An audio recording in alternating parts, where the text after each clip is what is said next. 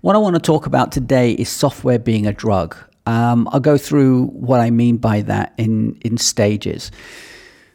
The thing is, you've got to be really intentional with your software.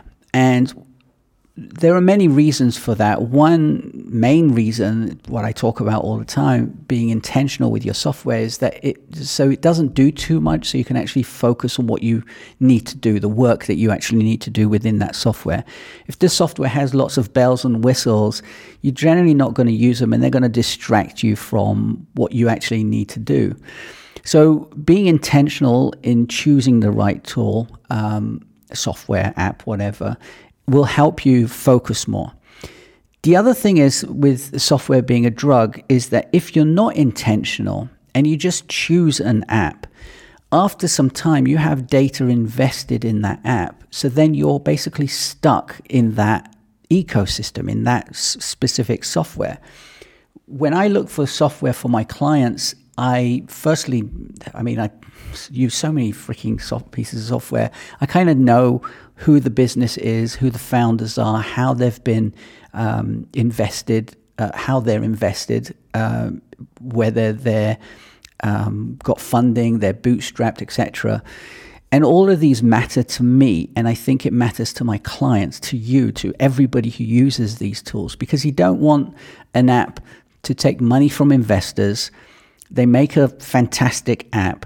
Your data is then invested within that app and you can't get it out, and the investors don't want you to get it out. Do you see what I mean? You're kind of stuck.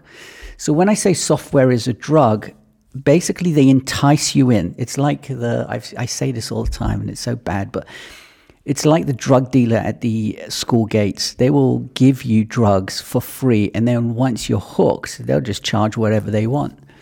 I know so many software companies that have actually raised their prices after the people have been kind of hooked. They they have to use it because they they've invested so much time and effort in setting it up to be able to do that.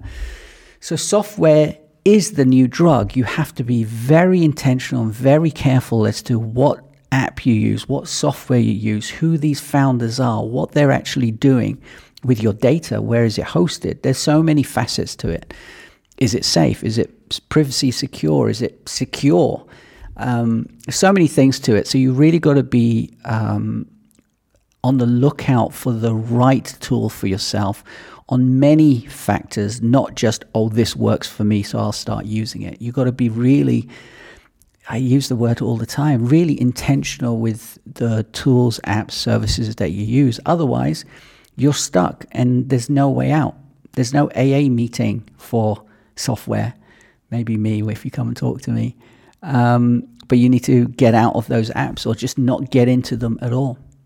Anyway, hopefully that helped you out. If you need any help with your tools or apps, or if you need help with choosing the right tools, you know where to get in touch with me. There'll be a contact button up here. Anyway, have a great Monday, and I'll see you tomorrow. Ciao.